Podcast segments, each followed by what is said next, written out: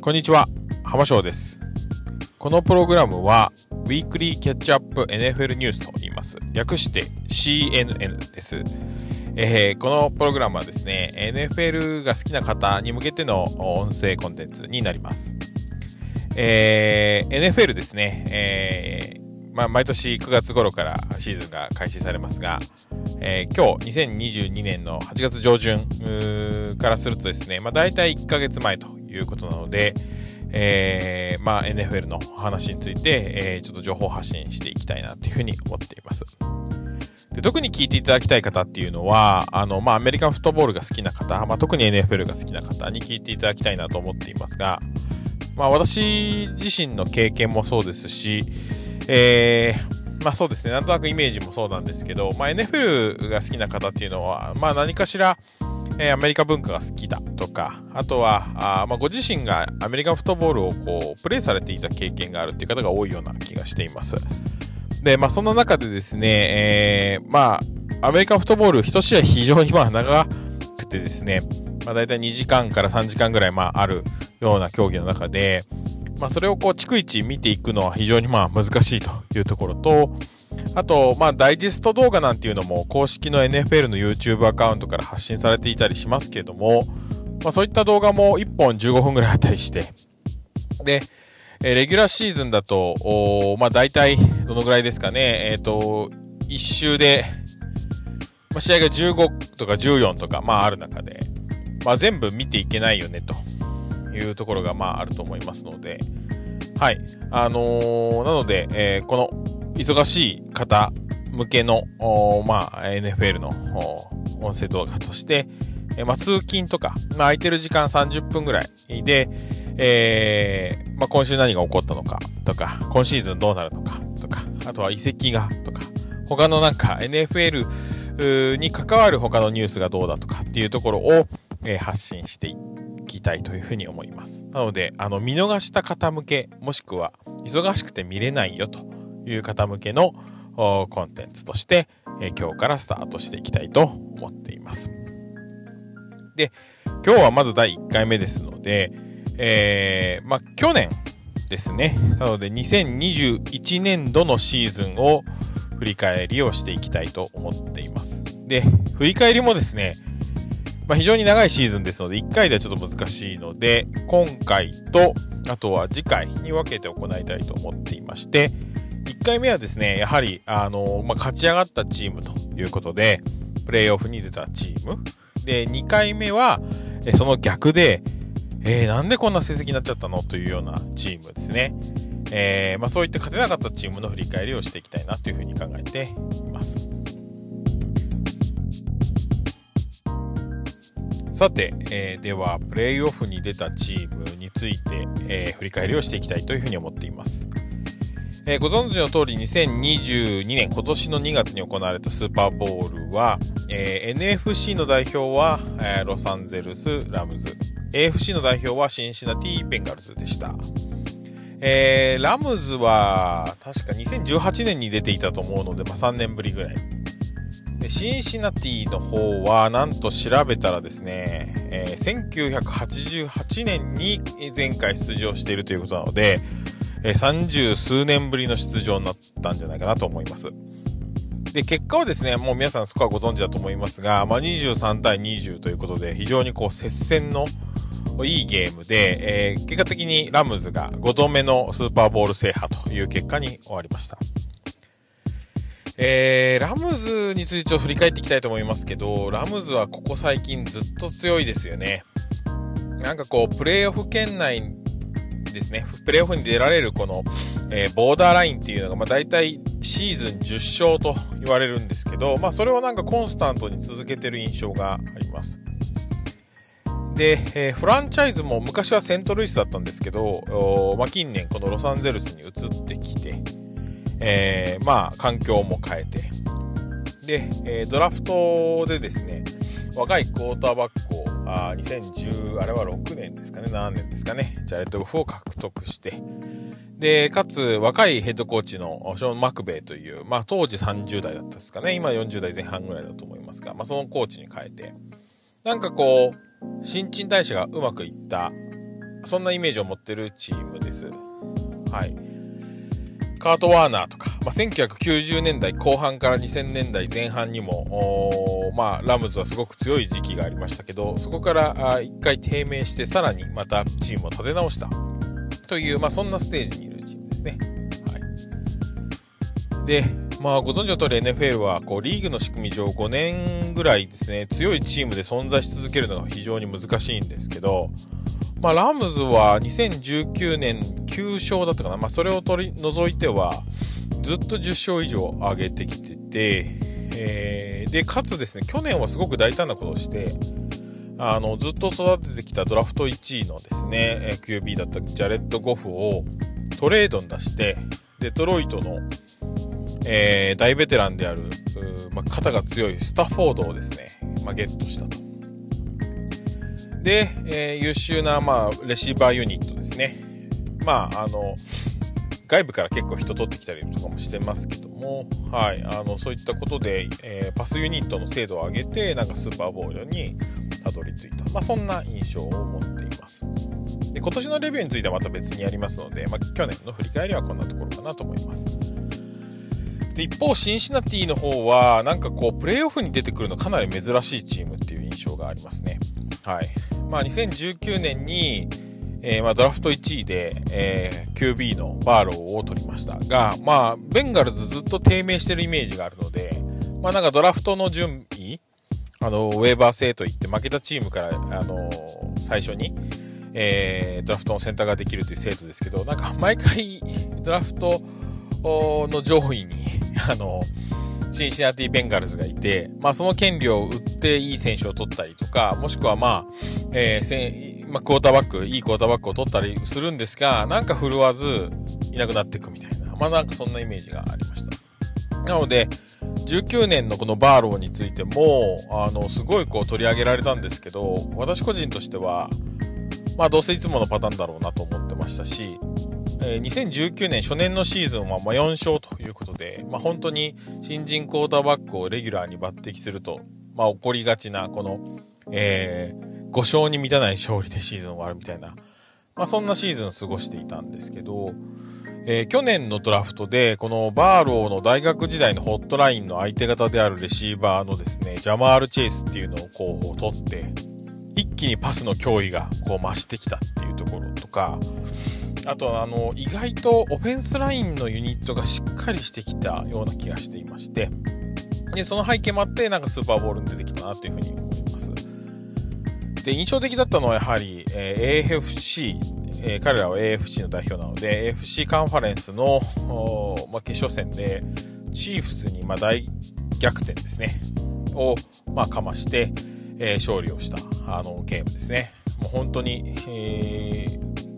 ギリギリまで負けてたのに一気に追いついていって追い抜かしていったっていうところですね。で、その勢いを持ってスーパーボウルに臨んだんですけども、残念ながら最後にちょっと力尽きちゃったかなっていう感じの印象でしたね。あと、あんまりこれも注目されてないんですけど、ここのチームのですね、ヘッドコーチのザック・テイラーっていう、この人は多分まだ30代後半だと思いますけど、もともと名門のネブラスカ大学のクォーターバック経験者だった方が今ヘッドコーチされてるんですが、この方が来てから割とチームもまとまってきたっていう感じがしてきていて、はい、なので、今季2022年以降も楽しみなチームの一つかなというふうに思います。で、スーパーボウルは、拮抗する試合というか実力拮抗しているので競る試合が非常に多いんですよね。なので名勝負と歌われるものも非常に多くあるんですけど、今回のというか、前回か、56回、2001年度の、スーパーボウルもワンポゼッション以内の好勝負に終わって、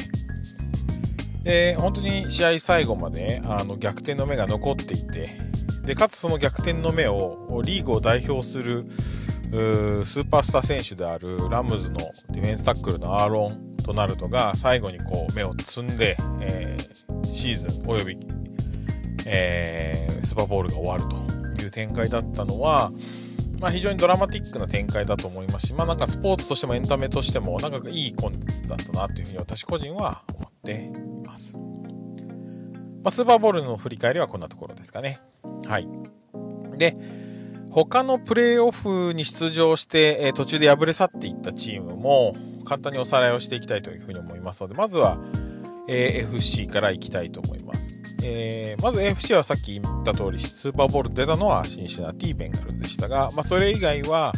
テネシータイタンズ、カンサスシティチーフスで、あとはバッファロービルズ、ラスベガスレイダーズ、ニューイングランドペイトリオッツ、あとピッツバーグスティーラーズのこの6チームでした。でテネシーに関してはなんか12勝もしたんですよね。12勝5敗だったかな。で穴があんまり見つからないシーズンだったんですね、レギュラーシーズン。なので結果的にこの AFC ではトップ通過で、なのでホームゲームアドバンテージをゲットして、1回目のワイルドカードをパスという感じの成績というか結果でしたね。で、ここ最近はやっぱりすごい強いタフな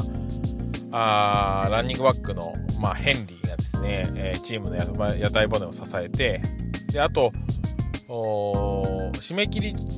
直前にですね、ドラフトとかそのトレードとかフリーエージェントの、期限直前にもうアトランタから、乗ると無双しちゃう系のワイドレシーバーであるフリオ・ジョーンズを獲得して、でかつクォーターバックをマーカス・マリオタという選手をもう使うの諦めて、ドルフィンズとかいろんなところで苦労してきたタネヒルというクォーターバックにしてからぐっとパフォーマンスが上がっていったような印象ですね。でディフェンスもすごく安定していて、でプレーオフ初戦なんていうのは、相手に9サックとかもしたんですけど、それ実は初戦シンシナティが相手だったんですけどね、初戦というか、そうですね、プレーオフの、カンファレンスディビジョナルプレーオフですね。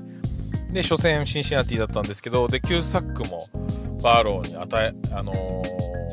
えたんですけど、まさかですねオフェンスが崩れて3つもインターセプトやっちゃったということで、なんか自滅していったような感じがします。なんかここら辺の不安定さはやっぱりチームの底力というか、なんて言うんでしょうね、やっぱりレギュラーシーズンは止められないヘンリーをいかに出すかっていうところに集中してましたけど、プレーオフになると今度はそこを止めてくるので、その次の2番目3番目のチームの刀を抜かなきゃいけないんですけど、そこがなんか抜ききれなかったっていうような印象を持っています。で、次はカンサスシティチーフですね。ここも12勝5敗。ただ直接対決でテネシーに負けているのでホームゲームアドバンテージは取れなかったということで、ワイルドカードからここもやってますと。でチーフさんもあれですね、今は何でしょう、チームパフォーマンスとしてはピークにあるのかなと思いますけど、2019年のスーパーボウル制覇で、2020年はスーパーボウル出てバカニャーズ負けちゃいましたけど、かなり実力があるということで、やっぱりここもあんまり穴が見つからないかなというふうに思われてたと思います。で結局彼らもカンファレンスチャンピオンシップまで出てきたと、1個勝てばまたスーパーボウルというような状態までチームを仕上げてきたのはさすがだなというふうに思います。でもう各ポジションにスター選手いますね。パトリック・マホームズ、当然クォーターバック、これも素晴らしいモビリティクォーターバックですし、今多分もう NFL 最速なんじゃないかと言われていたダイリーク・ヒルというレシーバー、あとはランニングバックのこれ難読選手の一人だと思いますけど、多分クライド・エドワーズ・ヘレイヤーっていう風に言うのがいいかなと思いますけど、その、若手のランニングバックも安定的なパフォーマンス出してますし、あとは、困った時のタイトエンドということでトラビス・ケルシーがいるということで、あんまりオフェンスには欠点が見れなかった。一方でディフェンスも結構強い選手がいっぱいいるんですけど、あえて言うならランストップ自体はすごくいい結果にいたんですけど、パスに結構穴があって出されたなというような印象ですね。でディフェンスバックにもいい選手いるんですけど、結果的にそういう、通されてるじゃんっていうことになったの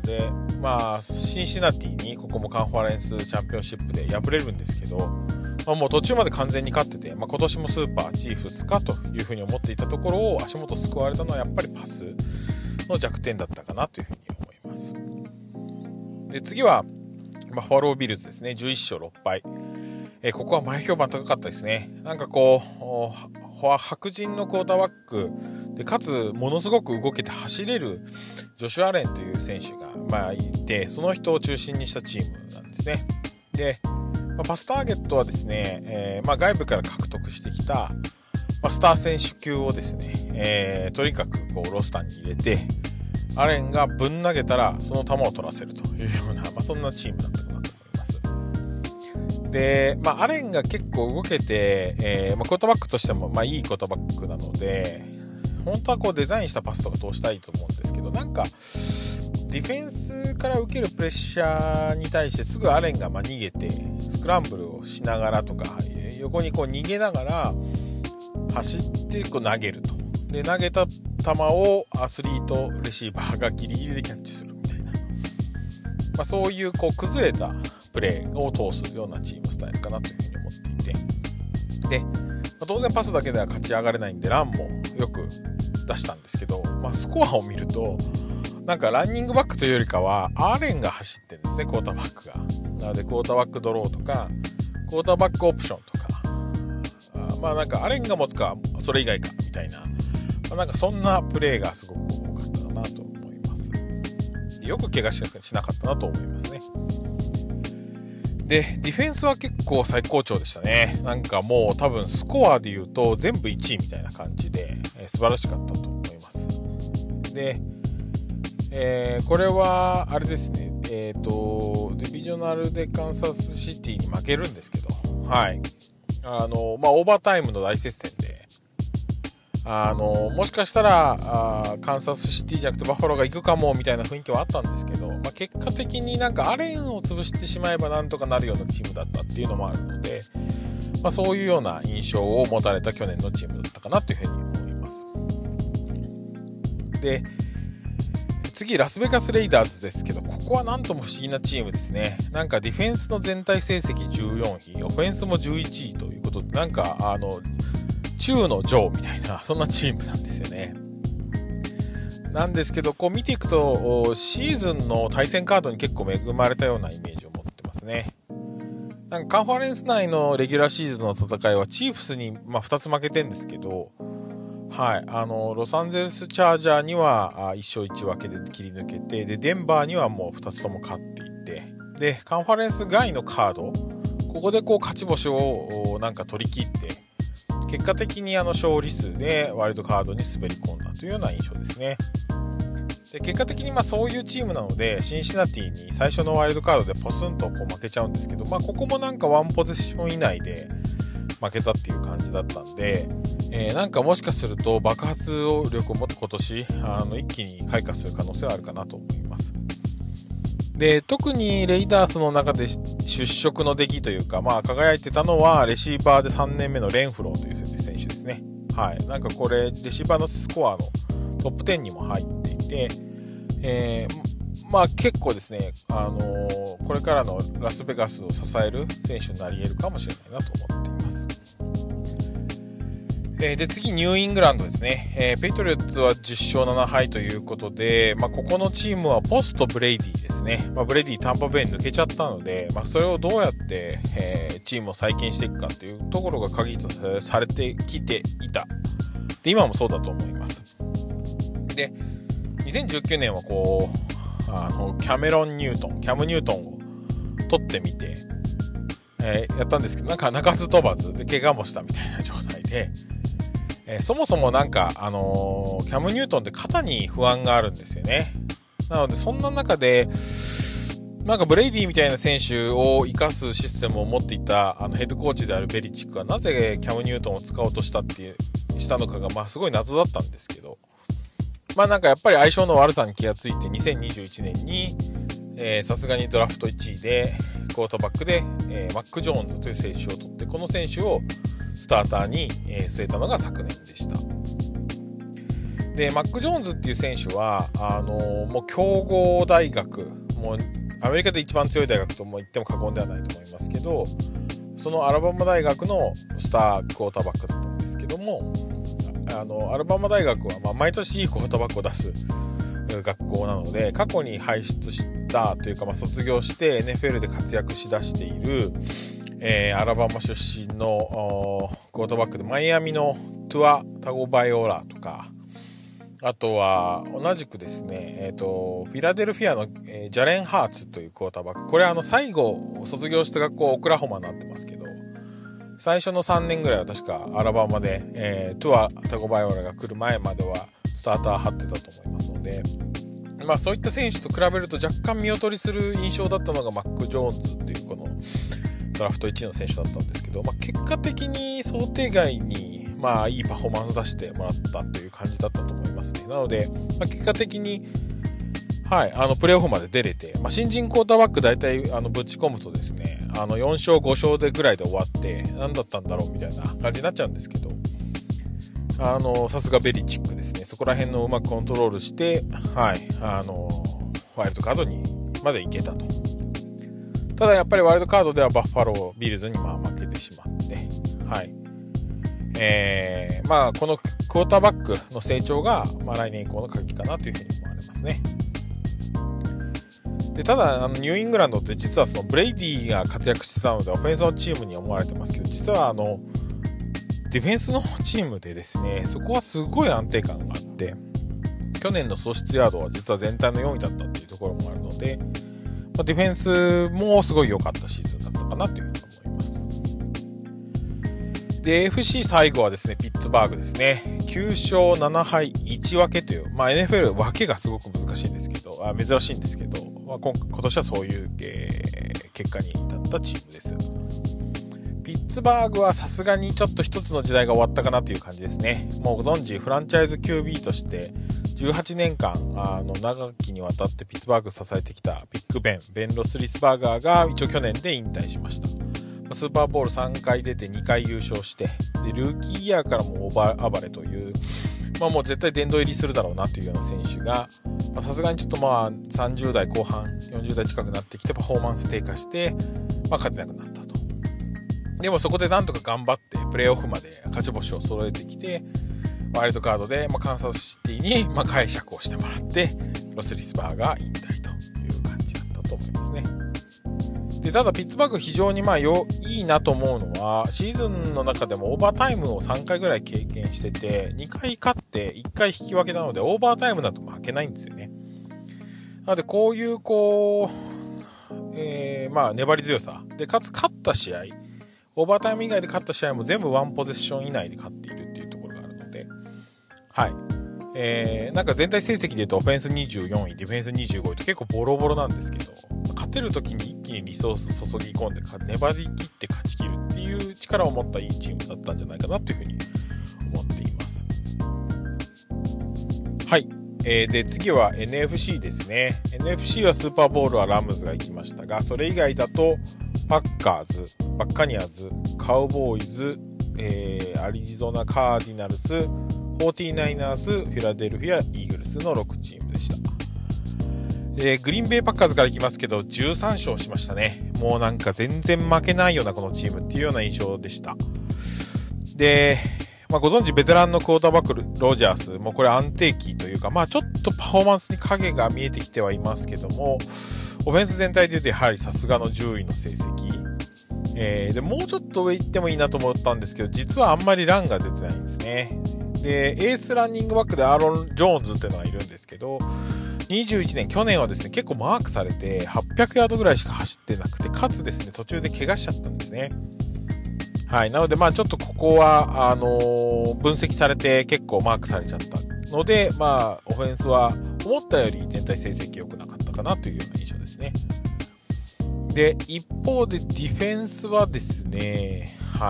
もう結構ちゃんときちんとやっぱり止めてるんですよね。でランもパスも止めてます。そういう意味ではなんかあんまり成績に表れない、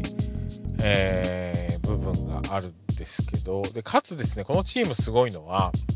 ターンオーバーディファレンシャルといって、与えたターンオーバーともらったターンオーバーって、それぞれあるんですね。でそれの差を引き算するとですね、13も勝ち取ってるんですね。でリーグで3番目にターンオーバーをのその引き算が多いチームということで、まあなんか堅実なオフェンスディフェンスとボールを奪う力がまああるという、すごいこういい負けないチームをまあ作ったんだなというふうに思いますけど、